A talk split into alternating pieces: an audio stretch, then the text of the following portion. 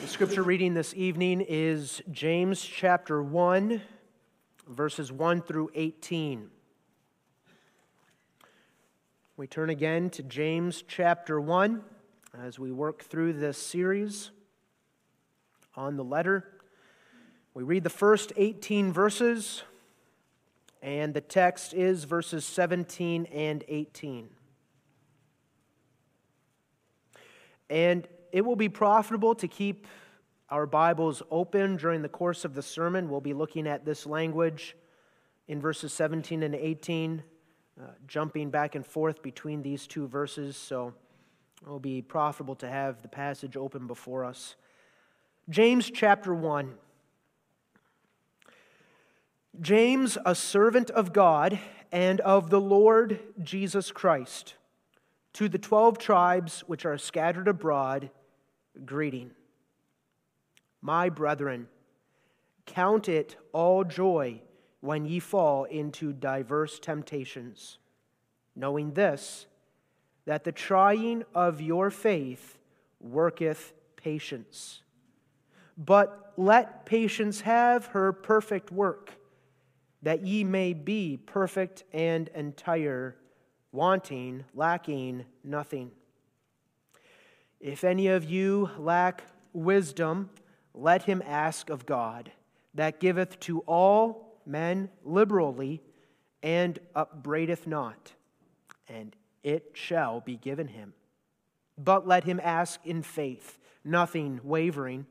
For he that wavereth is like a wave of the sea, driven with the wind and tossed. For let not that man think that he shall receive anything of the Lord. A double minded man is unstable in all his ways. Let the brother of low degree rejoice in that he is exalted, but the rich in that he is made low, because as the flower of the grass, he shall pass away. For the sun is no sooner risen with a burning heat, but it withereth the grass, and the flower thereof falleth and the grace of the fashion of it perisheth, so also shall the rich man fade away in his ways. Blessed is the man that endureth temptation, for when he is tried, he shall receive the crown of life which the Lord hath promised to them that love him.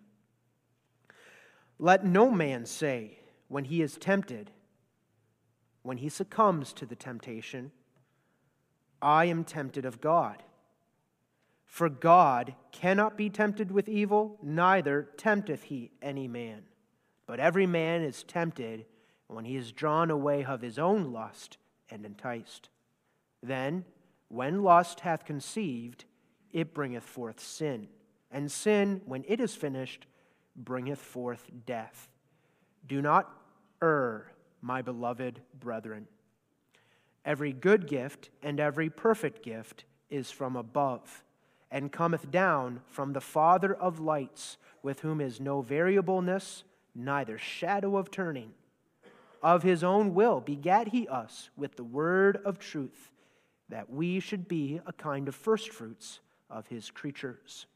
So far, we read God's holy and infallible word. I'll reread verses 17 and 18. Every good gift and every perfect gift is from above and cometh down from the Father of lights, with whom is no variableness, neither shadow of turning. Of his own will begat he us with the word of truth, that we should be a kind of firstfruits of his creatures. Beloved congregation of our Lord Jesus Christ, by way of introduction, I want to make two comments related to this passage. First, I want to have us observe and appreciate the intimate connection that exists between right doctrine and practical living. We know that that relationship exists, but I want to point it out with this passage for a moment the connection between doctrine and practice. I want to point that out because here in the text this evening, we have some very weighty doctrinal ideas being used. in verse 17, we have one of the strongest expressions in all of Scripture regarding the immutability of God. With God, there is no variableness, no changingness, neither shadow of turning. That's God's immutability. And that word immutability means this God never changes in his own being and in his own works and ways. That's what the essential students are going to memorize in a few weeks God's immutability. He never changes because he's already infinitely perfect. He has no need to change. Any change on the part of God would imply imperfection on his part. Well, that's verse 17. Then, verse 18, we have one of the strongest expressions regarding God's sovereignty in salvation. Verse 18 emphasizes, of his own will begot he us with the word of truth. Of his own will that is, according to his own eternal purpose, according to his own sovereign desire, he regenerated us. Salvation is all of God. That's verse 18. So, verses 17 and 18, very weighty things. But now notice, what is James actually talking about in this whole passage? He's focused here on how we respond to the very practical, difficult trials in our lives. He's focused on the very practical issue of how to handle temptation.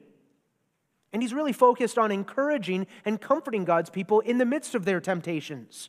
And in the midst of that discussion, very practical discussion, he brings in some very weighty doctrinal concepts regarding God's immutability and regarding the doctrine of regeneration.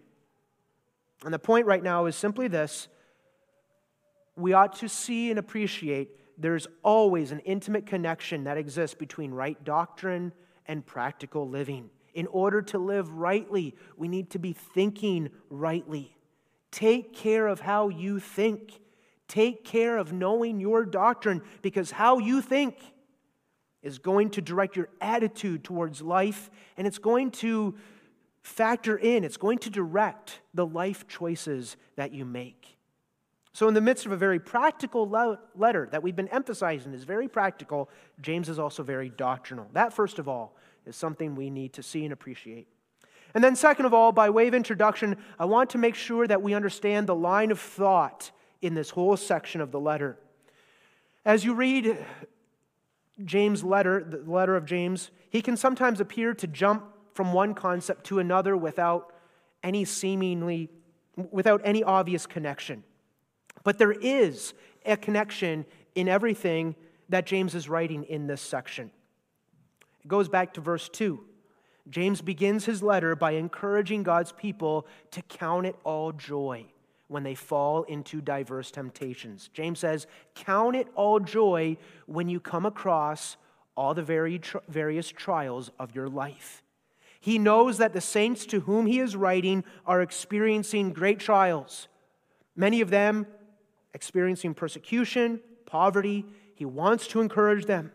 And he wants to encourage them to think about their trials in the light of who God is and what God's purpose is with the trials in their lives. So he says, Count it all joy when you come across various trials, knowing this the trying of your faith works patience. Remember, God is doing a good work in you. God is bringing you further along on the road of spiritual maturity. He is, as we heard it this morning, molding you more and more after the image of Jesus Christ.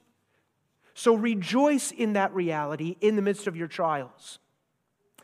Then he goes on in verses 5 through 16 to give all kinds of instruction relating to that exhortation. In verses 5 through 8, James says, If you need any wisdom, to think properly about your trials, if you need any wisdom to navigate the trials of your life, ask God because He is a generous giver who gives liberally. In verses 9 through 12, James goes on to give examples of what wisdom looks like in the trials of life and what rejoicing in the trials of life looks like. The brother of low degree the poor brother in Christ should rejoice in his trial of poverty. He should rejoice in the fact that he has been made spiritually rich in Jesus Christ. He has been raised to sit in heavenly places with Christ Jesus. And the rich man in Christ, the rich brother in Christ, he should rejoice in his trial of, of riches and bearing that responsibility. He should rejoice in the fact that he has been given the eyes to see his spiritual poverty outside of Jesus Christ. And, and, and he should rejoice in the fact that he, rich though he is, has been driven to find Christ as his only comfort in life and death. And then in our last sermon, verses 13 through 16, James emphasizes that when we do fall into sin, don't let anyone fall into the trap of trying to blame God for it. Don't let anyone say when he succumbs to the temptation that God made me do it. No, because when a man sins, it's because he has been drawn away of his own lusts and enticed. So that's the line of thinking in this whole section. And now here we come to verses 17 and 18. And with these verses, we, in a sense, come full circle. And James states explicitly what was already implied in verses 2, 3, and 4. What James says here in verses 17 and 18 is this rather than blaming God for the temptations you have succumbed to, what you need to remember and recognize is this God is the one who only gives good things. God doesn't tempt you to sin. Verse 13. No, but the truth actually is God only gives you good things. And even the trials he gives you and the challenges he gives you, they come from God as good gifts to you with a good purpose for you. And this is always the case with you, exactly because God is the God who is immutable, who never changes. So, what we have in this passage is, in fact, a very comforting and encouraging passage of Scripture for those going through trials. We take as our theme this evening, remembering that God is always good. And we look at that theme under three points. First, we look at his good gifts. Second, we look at his unchanging good character. And then third, we look at his good purpose. Well, as we begin looking at these two verses and the language, we need to say something particular about the language. I have three things briefly to say. First of all, at the beginning of verse 17, it says, Every good gift and every perfect gift is from above. And the question that immediately comes is, To whom?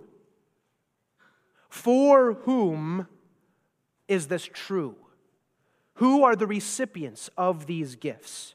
And the answer is you and me, God's people. That's the focus of James in the context here. James is writing to the saints, to the 12 tribes who are scattered abroad. James is writing to his beloved brothers and sisters. James is writing to those who have been begotten again by the word of truth. And the gifts of which he is speaking are gifts that are given to you and to me as God's people. That's the focus here. Every good and perfect gift to us. That's what's here. That's the idea in verse 17. To us. Second of all, we might ask, why the repetition? Every good gift and every perfect gift, why doesn't it just say every good and perfect gift? Why the repetition? Well, it's because in the English, uh, the English word gift that appears at the beginning of verse 17 twice is actually two different words in the original, slightly different words. So that in the original, it really could be translated this way Every good act of giving. That's the first word, give, gift. Act of giving. Every good act of giving, emphasizing the activity of giving. And then every perfect gift. And that word gift is talking about the gift itself. Both the activity of giving and the gift itself are from above. The word good emphasizes that this activity of giving is morally good. It is a morally good act of giving. And the word perfect emphasizes that the gift itself is complete, it's not lacking in any way. And the idea might also be that these gifts are perfect in the sense that they serve our spiritual perfection, they serve our spiritual maturity. So the passage, verse 17, could read like this Every morally good act of giving and every spiritually upbuilding gift is from above and cometh down from the Father of lights. The third thing we need to point out is this. With the language that James uses, James is not merely emphasizing that only good things come from God, so that we can't put the blame on God for tempting us. Only good things come from God. He's saying that, but he's saying something more. He's also emphasizing this in all that God gives, God is good to us. Not just that God only gives good things, but that in all that He gives us, He is good to us. That's the character of God. That's always what characterizes God in his dealings with his people. He only ever gives his people good gifts. That's the meaning, that's the significance, that's the import of what James is saying. God only ever gives his people good. Now, that might not actually seem to be the case. Is every gift that God gives me as his child good? Because we tend to evaluate whether something is good for us based on how it affects us, merely at the level of this earthly life. The issues we are usually wrapped up in are, are these issues. How does this trial, how does this circumstance make me feel? If it makes me feel bad or in pain, well, then it's bad. If it makes me feel good, well, then it's good.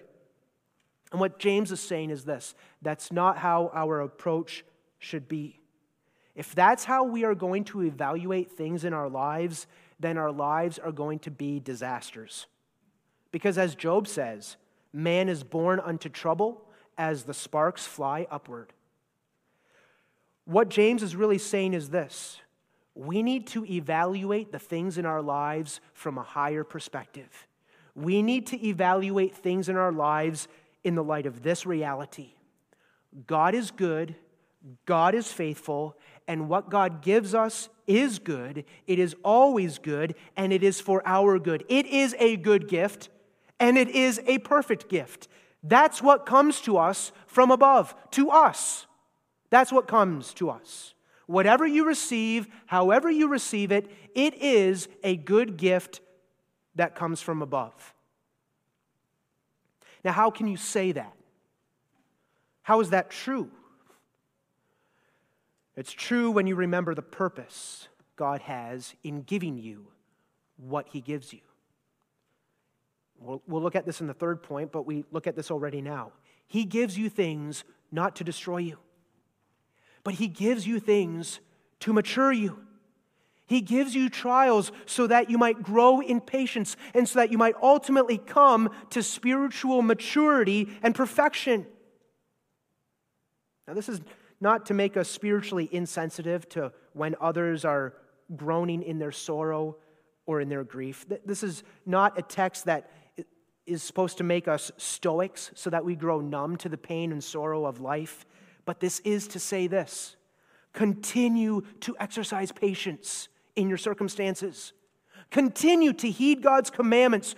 Don't turn to the path of sin. Don't succumb to the temptation because the reality is, in this moment, God is not against you, but God is for you.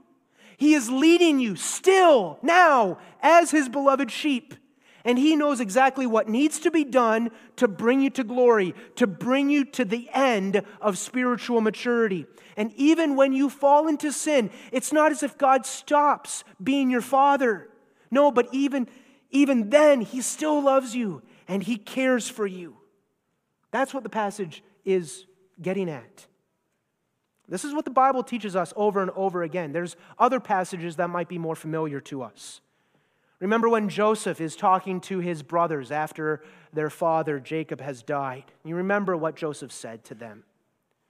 But as for you, ye thought evil against me, but God meant it unto good, to bring to pass, as it is this day, to save much people alive. Joseph was saying, You selling me into slavery, me spending multiple years in prison, you experiencing a famine in the land, all these trials, which were so many temptations to sin, all these trials, God gave us these things as good and perfect gifts.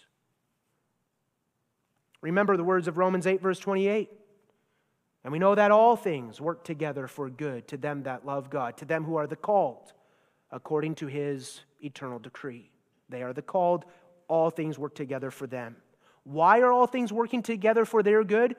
Because the next verse says, so that we might be conformed to the image of his Son, Jesus Christ. Or as other passages teach us, whom the Lord loveth, he chasteneth, and scourgeth every son whom he receiveth. Affliction has been for my profit. All things are yours, all are yours, and you are Christ's, and Christ is God's.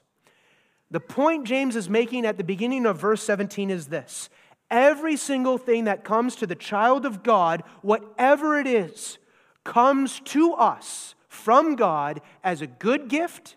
His activity of giving it to us is good, and it comes to us as a perfect gift. It is complete, nothing deficient or lacking in it.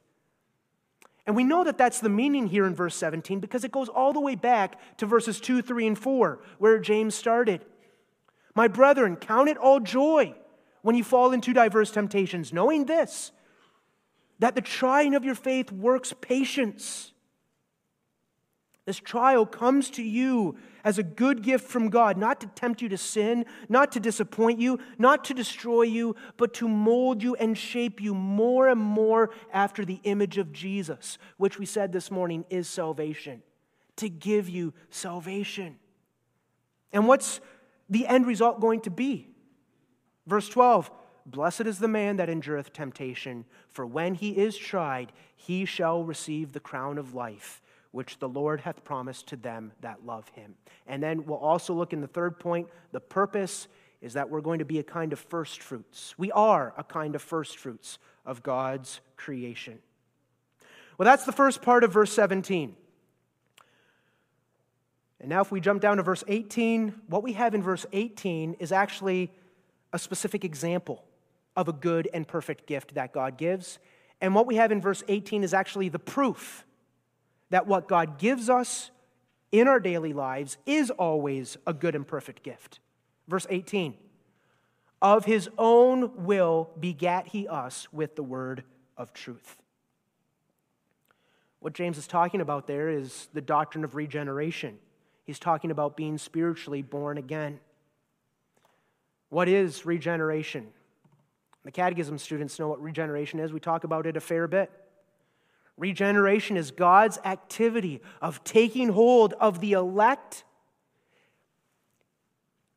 and yet still dead sinner and translating him in the very depths of his existence, infusing into him the principle of the life of Christ, taking that dead sinner out of death and bringing him into spiritual life and placing him in abiding communion with the body of Christ. What is regeneration? Regeneration is being born again. What do, when does regeneration happen? It happens when the Holy Spirit unites you to Jesus Christ through the bond of faith and the life of Christ is imparted to you. Regeneration is being raised from spiritual death to spiritual life. Regeneration is the very first step in the order of salvation. It's only through regeneration that we can have our spiritual eyes opened and our spiritual ears opened, and we can see and hear the things of the kingdom of heaven. As Jesus says to Nicodemus, except a man be born again, he cannot see the kingdom of heaven. Every believer, every saved child of God is given that gift of regeneration. To be regenerated is to be given salvation. But now, to be a bit more specific, here in James chapter 1, verse 18, James is not merely referring to that one time event of, of regeneration, that, that moment when you are spiritually born again. But what James is talking about includes even the whole experience of coming to consciousness spiritually. I, I become conscious that I've been born again. And I become aware that I am a spiritually reborn child of God. That's implied when James says or writes, Of his own will begat he us with the word of truth. And that word of truth is a reference to the preaching. It's in the sphere of the preaching that the Holy Spirit does his work of regenerating God's people, planting within them that seed of regeneration. But then it's also through the preaching that the Holy Spirit of God awakens God's people, opens their eyes, opens their ears, so that they come to know consciously for themselves who they are as the reborn children of God. That seed of regeneration that's implanted in them begins to grow. Through the Word of God, through the preaching, God's people grow in faith. They, through the preaching, as Christ is presented to them by faith, they take hold of Christ, they appropriate Christ. And through the powerful word that is preached, they begin living out of Christ, walking in holiness. And they begin actually, consciously living out of that new life they have. And James says, that's our experience. That's what has happened to us. Of his own will begat he us with the word of truth. And what's the first thing James emphasizes about regeneration? What he emphasizes is this regeneration originates in the sovereign will of Almighty God. Remember the point here. This is a good gift. We'll, we'll, we'll, remind, we'll be reminded of that in just a moment. In the original, the emphasis falls on the first few words of verse 18 of his own will. That's why the King James translates it that way. Of his own will. That's the emphasis. This is something God has done. This is something God willed in eternity. And this is something God has carried out in our lives right now in time and history. He has begotten us again. And the point is, this is exactly one of the good and perfect gifts God has given to his people. Every good gift and every perfect gift is from above. You want proof? Look at your own spiritual rebirth. You've been born from above. That's the kind of gift God gives. And also think of this if God is the one who has regenerated us, why would God tempt us to sin? After all, regeneration is exactly God's work of calling us out of sin, out of death, into holiness, into life. And that's where I think we can see how verse 18 is intimately connected to everything that's leading up to it. This is not a random verse, but it's deliberate and powerful. God has begotten you to a new spiritual life in Jesus Christ. As the one who has begotten you, again, God is your heavenly Father. Jesus is your elder brother. You are part of the family of God. In addition, through the gift of regeneration, you have spiritual life so that you are strengthened, you are enabled to resist temptation and to endure in the trials of life. And as I said, regeneration is salvation. You consciously have experienced your own salvation. And what that means is this you have experienced for yourselves that Jesus is your Lord and Savior. You are an elect child of God. God has loved you from before the foundation of the world. So why would God tempt you to sin? Put away such a foolish notion. Change your attitude. And not only that, but why would God give you any evil thing? Why would God give you anything that would ultimately be to your hurt, to your destruction? He's your Father. He begot you. He loves you. So, all these trials and struggles that He is sending to you in your life, He's sending them to you as good gifts, as perfect gifts, with a good purpose because He loves you as your Father. Everything you receive from God is a good and perfect gift that comes down from the Father of lights, who is your Father in heaven. So you can rejoice in the midst of your trials. God has good things in store for you. God knows the thoughts that He thinks towards you, the plans that He has for you thoughts of good and not of evil, to give you an expected end. That's encouragement. That's encouragement for the saints to whom James is writing, and that's encouragement for us.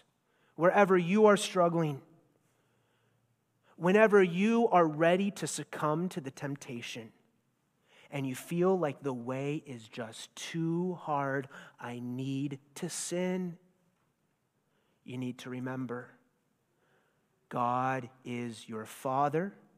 He has begotten you again by the word of truth. He's made you his own. He's adopted you as his child. This wasn't your doing at all. This was his doing of his own will. This is unconditional love. While you were a sinner, God gave Christ for you. This is who your God is. So you can keep pressing on in the trial. You can, by faith, think God is giving me this trial in love, and He will also give me the wisdom I need when I ask it of Him. I can be assured He is not against me. He has sent me the preaching, He has raised me from the dead. God does that only to those whom He loves.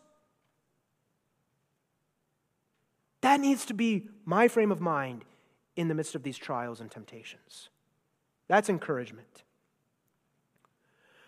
Well, if that wasn't encouragement enough, James goes on in verse 17 and says something more. So we go back now to verse 17.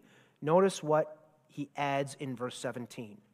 Every good gift and every perfect gift is from above and cometh down from the Father of lights, with whom is no variableness, neither shadow of turning. What's the point with saying those words? The point is this God who has this gracious, loving disposition towards you, who gives you only good and perfect gifts, who is your Father, who begot you with the word of truth, he is the God who never changes. He never changes in his works and ways, and he never changes in his love for you. So, yes, look at the gift. That's one thing. And, and say the gift is good. But in addition, look also at the giver and look at his unchanging good character. That's what it's getting at. Notice first, every good gift and every perfect gift is from above. It's from above. That's where God dwells. God dwells above, not below in darkness, but above in glory and in light. And through Jesus Christ, whom we all know has ascended into heaven, through Jesus Christ, who is also above, God pours out gifts upon us. That's how he interacts with us. Jesus is our constant mediator. It's through Jesus that God gives us everything as his children. So through Jesus, God gives us what is good and what is perfect. Notice, second, not only is he from above, but he is the Father of lights. And that means he is the Father of the sun and the Father of the moon and the father of the stars. He's the father of lights. And that might be simple to understand, but the language here is deep on a few levels. He's the father of lights, which implies, first of all, that he himself is light. He's the one who created the light, which means he himself is light. He is holy. He is good. Children, think about it. If the sun is so glorious, so bright in its glory, that you can't even look straight into the sun without burning your eyes, then how much more glorious must not God be, who is the Father of the sun, who created the sun? That's his glory. And not only that, but he's the Father of lights. And the idea is he's the Father of the sun, moon, and stars by virtue of his creation of them. But what's implied is this if he is the father of the sun, moon, and stars, simply by virtue of his creation of them, then how much more isn't he your father, who not only created you, but who purchased you with the shed blood of Jesus Christ, who adopted you, who actually was the one who begot you again by the regenerating work of the Holy Spirit? If he's the father of lights, if we can use that language, then how much more isn't he your father?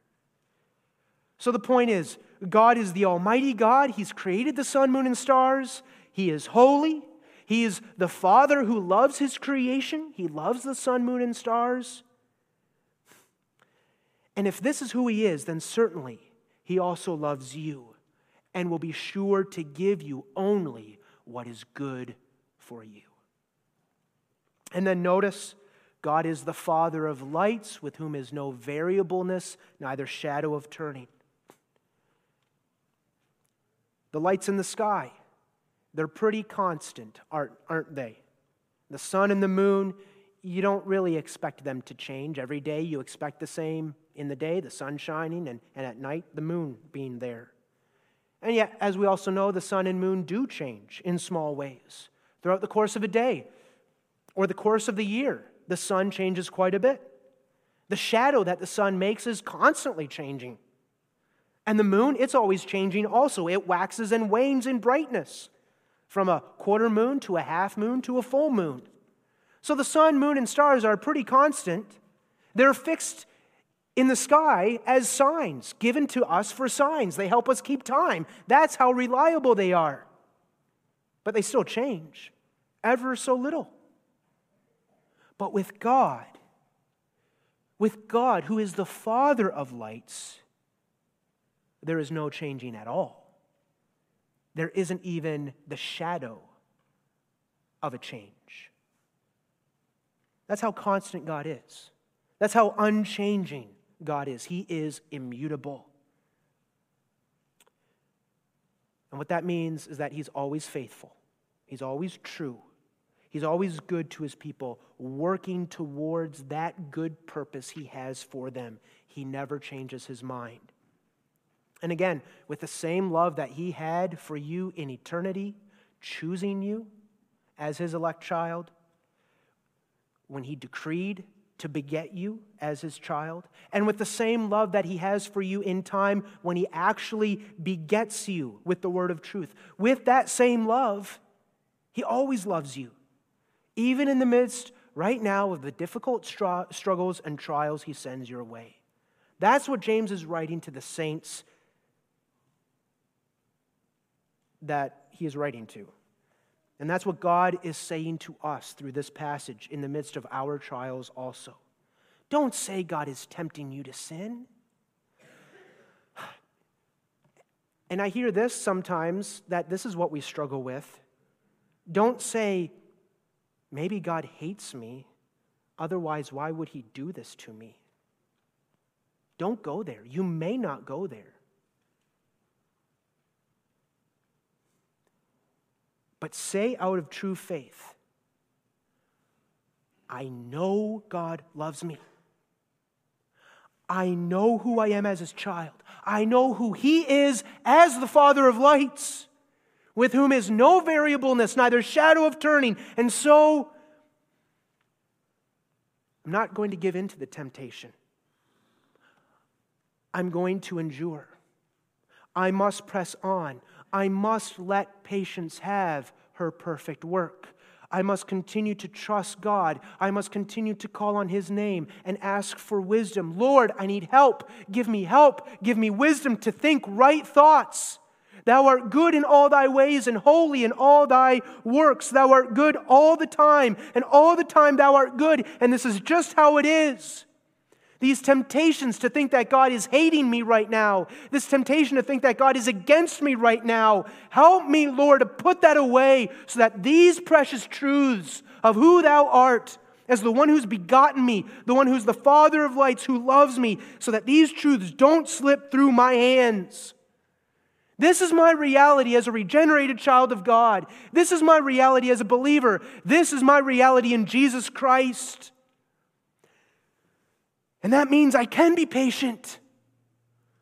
I can rejoice in the midst of my trials because my God is always good to me. I must not despair. And I must not give myself over to these lies or over to this sin. I must wait on the Lord. That's what James is putting before these saints. Well, we've seen so far the good gifts that God gives, We've also seen the unchanging good character of God. Now, briefly, we must also see that in all these things, God has a good purpose. You read that in the second half of verse 18. So now we go back to verse 18 that we should be a kind of firstfruits of his creatures. Of his own will begat he us with the word of truth, that we should be a kind of firstfruits of his creatures.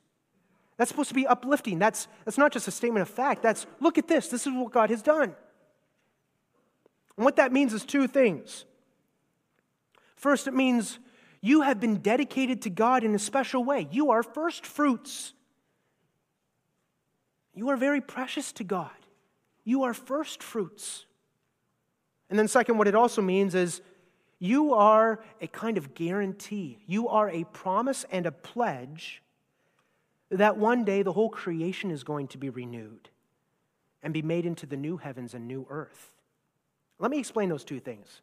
There, there's deep things here. We have a brief amount of time. First, the idea of first fruits is a common idea in Scripture. In the Old Testament, you know, the first fruits were the first part of the harvest that was brought in. The, har- the farmer would go out to his field, the first grain or whatever that he would bring in, that was the first fruits, and he would have to take that grain and either he would bring it directly to the temple or at another feast, you would have to bake it into loaves and then bring it to the temple. The point was he would bring the first part of his harvest to the Lord. That was the first fruits to be used in the service of the Lord. And James says here, You are the first fruits. God has begotten us so that we might be a kind of first fruits. You are those who have been harvested, you might say, spiritually saved, so that you're specially devoted and consecrated unto the service of God in a life of service. And, and also, what the point there is this you're precious. You're precious. And this is also where James is going in the verses that follow. We are first fruits. And so, verse 19, wherefore, my beloved brethren, let every man be swift to hear, slow to speak, slow to wrath.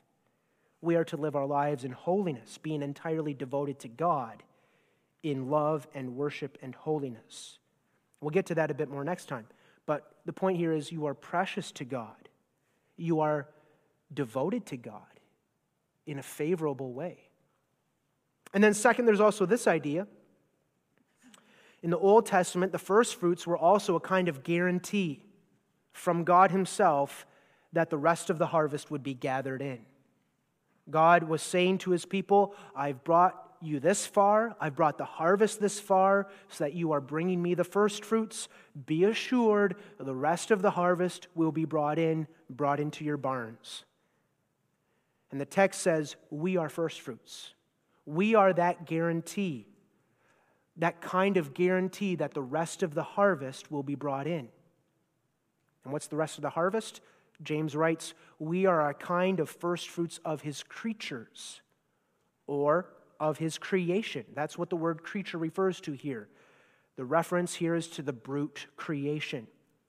When Christ comes again on the clouds of heaven, there is going to be a kind of begetting, a kind of regeneration that involves the whole creation, a kind of rebirth of the entire creation.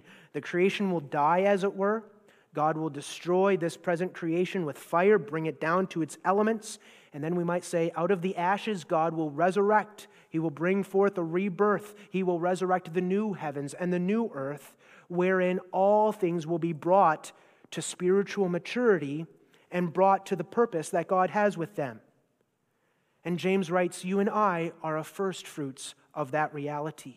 Our rebirth, our salvation is a kind of pledge or guarantee that Jesus will realize his victory over sin and evil and he will bring the whole brute creation into that glory of the new heavens and new earth. He's already begun it in you, in your regeneration. That's a pledge of what's coming ahead. That's God's purpose with us, beloved. This is God's purpose with creation. This is his purpose in all his dealings with us. He's good.